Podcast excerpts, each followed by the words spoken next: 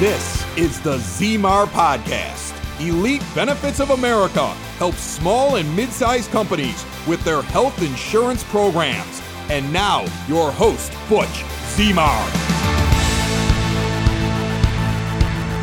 Thanks for joining me on the ZMAR podcast. Just a quick update. Some people are sending me messages about that 50 mile ultra marathon run I did. I end up not finishing the 50 miles. I had a post on LinkedIn. Check it out there. I end up completing 32 miles. It was quite an experience. Uh, nonetheless, I did make an attempt. Uh, I'll be back next year and we'll finish it up. Just a quick office update here internally at Elite Benefits. We got assistant added to the staff, making sales and staff connections and helping our administrative staff and our clients um, make the uh, open enrollment process a little bit easier. So I think it's working out extremely well. Uh, I'm grateful to make it a little bit smoother for some of my clients to the point where some of their open enrollments for January 1 are already done, which is good news right now. We earmarked the end of October and they're done for January. So we just roll out paperwork or information to the employees so they're aware of what's going on. What we're seeing in the open enrollment currently is 8 to 11% increases on the small group. Mid-sized groups could be somewhere closer to you know 5% depending on the market. Uh, eh, some are just all over the place too, depending on the risk models and where they're at with the level funded or self-funded product. But um, all the employers that are on a fully insured platform under 50 employees, at least in the Chicago market, have definitely been seeing eight percent to 11% increase. Um, most are just staying as is. They don't want to rock the boat too much. Uh, some of the trade offs aren't there to make it worth it. But we have new options that are coming into place for the small businesses, um, or at least more availability of options, especially down to two employees.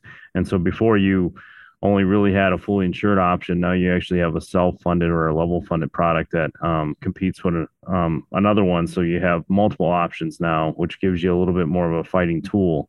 Definitely grab your sword and let's go fight. So if you need more help on that, just give us a call in the office and uh, we'll work through it one strategy that's being pushed um, because of regulations, I believe, under the Trump administration called the individual coverage uh, HRA or health reimbursement arrangement. So it's certain rules that were set in place for individual arrangements for health insurance uh, if employees were purchasing their own.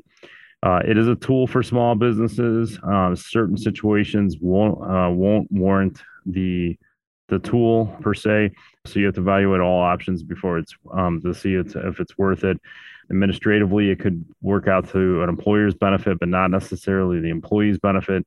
If we're working with the exchange products the exchange pro- products may change the rules and employer contributions so you need to be careful. This is the reason why you're paying a third party administration administrator to administer uh, this type of coverage and the benefits and the cash moving from employer pocket to employee pocket.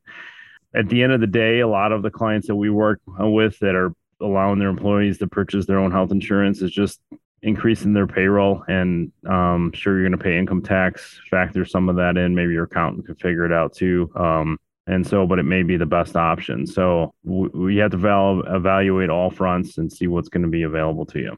The individual market for the on exchange business and off for the most cases there's three new insurance companies that enter the market depending on the county in the state of illinois. Other uh, states have opened up as well. There might be one or two options depending on what county you're in.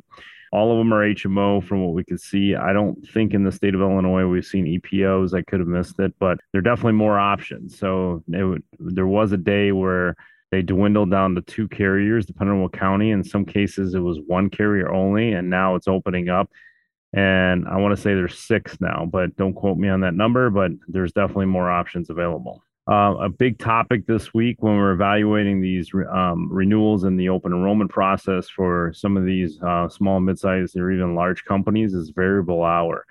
It seemed I don't know if it's just the flavor of the week, but it seems that there's a lot of spreadsheeting still going on tracking these hours based on time cards. And I tell you, what a whole lot of man hours that go into tracking all this. And i don't think it's um, good. It's just um, i call spreadsheeting is death. Um, so but you could automate this. And usually it's tied to a payroll company so you can pull the report when needed.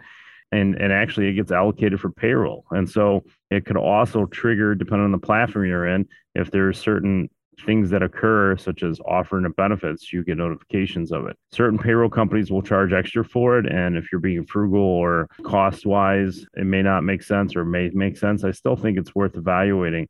But switch to a uh, payroll company that doesn't charge for it. It's already included. Uh, I'm sure they're charging for it in some fashion, but instead of nickel and diming these employers uh, for benefits they actually need, you know, just make it all encompass or or part of a package deal. And it also takes the guesswork out of it. It creates a big problem when it, employers are trying to manipulate the software or manipulate numbers to see who's eligible for what it's a huge pain in the butt. And then let alone spreadsheeting and then making sure you store that in the right spot, make sure there's no server losses and whatnot, because you got to start that process all over again. It's just going to be a nightmare. So just some things to, to consider. So, when planning ahead for the open enrollment uh, with your employees, January 1st renewals are already in. Evaluate accordingly. You should have already been notified by your broker in some degree. We have not done all the reviews, but we've done reach outs to our um, clients the best we possibly can. And so, there, there should have been a touch at some point and not necessarily an actual review, but at least you could have some type of evaluation going on and preliminary process and some timelines and goals that you're trying to meet. I, I would discuss any new plans with your current broker or new broker for that matter and try to get that resolved by the 15th of November. And that's going to make things a lot smoother. Yes, it's probably, you know, some people will say that's early and some people will say that's late already. Um, pick your poison, right? And so I would just definitely earmark November 15th as deadline of choosing plans as the employer. I always say, you know, the we have to load these in the portal for the employees to choose. So we have to make those decisions early enough um, to roll it out to the employees so we're not scrambling. Some of these programs require underwriting. It could take 10 to 15 10 to 15 days to get that underwriting process done. So why don't you just start early? If you own a business, Elite Benefits of America wants to remind you that health insurance open enrollments are either happening now or coming very quickly. And this is the time to review and implement a healthcare plan to make or keep you as the employer of choice. Deadlines for open enrollment range between November 1st and January 1st. Get ahead of the curve. The Small Business Special Enrollment Period, part of the Affordable Care Act, now allows employers with 49 employees and under to offer health benefits without contributing a dime to the employee plan. Help your employees save money on taxes with health insurance they're already paying for with their hard earned dollars. Butch Zimar from Elite Benefits of America wants you to reach out to him today. Visit elitebenefits.net or call 708 535 3006. Underwriting, we could definitely get between the 15th of November and the 30th. That way, we have answers in front of us for uh, December 1st. For the underwriting process, you will have to engage your employees because you may have to actually and have them fill out forms to complete for underwriting purposes. And so it does not mean it's a commitment of plans. Um, it's an expectation in some degree, but um, we have to determine what those rates are going to be to make a decision. So we make that decision on or around December 1st um, after the underwriting and the process that we have to go through. And then that way we could get the paperwork going and you're going to do the open enrollment somewhere between December 1st and December 20th. And the reason I picked 20th is because everybody's in a holiday routine. Uh, it's super, super hard to get employees to engage um, during the holidays. And so my recommendation is just get it off everybody's desk, get it back to the broker and the carrier so you can get things moved moving. Open enrollment may be between Christmas and New Year's, and that's fine. Um, but just know that insurance cards will be delayed and the process is just a little bit different, but you just have to you're scrambling at that point. So if you want to put together timelines to make sure things are done, this is what I would go by because the important thing is having the employees or getting giving the employees the confidence they have insurance January 1, especially if we're making a plan change, either internally to the current insurance company or if you're going external and moving to a different carrier insurance company altogether. Uh, you have to give the employees confidence. Otherwise, they're bugging you on a holiday weekend, um, asking where their insurance card is because they're concerned that their kid's little Johnny is going to be going to the ER. So, just something to consider there. Definitely something that um, a lot of brokers are behind on, but you could try to make them accountable I'm not trying to call them out. We're all busy right now. I don't know who, in their great wisdom uh, and mind in Washington, rolled out all these programs to all renew at the same time. And so we're talking about the most of the small and mid-sized companies large companies should be done now already but um, they may still be in the works for some of it when i say large a thousand employees and above then we have the under 65 uh, individual market, which includes the exchange business. And so we have staff that takes care of all that. And but then there's a deadline for that, and that um, and that window is November 1st to December 15th. Uh, I'm sorry, they extended it January 15th. So November 1st to January 15th, 2022, for those. And then then we have the over 65 market because we have aging population that's still working in the workplace and they need options related to Medicare planning. And so that's where we come in. We do take referrals on the Medicare planning, and um, and if we get overloaded, we have additional staff that uh, takes care of it. But we definitely take care of that, and that has a window. I mean, essentially, the big window is October 1st through December 7th, and so it, it's just that there's a lot going on. So I'm not pro- providing excuses or trying to throw a broker under the bus, uh, but you can help them by um, creating a timeline and and working together on it um, and holding each other accountable to make sure it's done. And so that's just some peace of mind to open enrollments to make sure things are are going as smooth as possible. And you could go into the next year, maybe a little bit lower rate, possibly better coverage, and then of course confidence in your employees, so that way you um, could go into next year and be more productive and possibly increase market share or whatever your goals are for your business. A little side note uh, there's a lot going on with uh, the vaccine mandate. I'm not going to get into the HR presence. I do want to get uh, one of our HR representatives on here and, and talk through some of that. But what I wanted to make a quick note on uh, from a sales and benefits management uh, or account management perspective, if there are people out there, especially in the sales role, that are working for a larger insurance agency that has a concern with this. There's plenty of smaller agencies that are looking for help. We can help in the transition. A lot of them will be more than happy to help you move out of the other agency, and then some people are looking for a spot. A lot of them can't pay salaries, but at least you can have another place to go to submit business.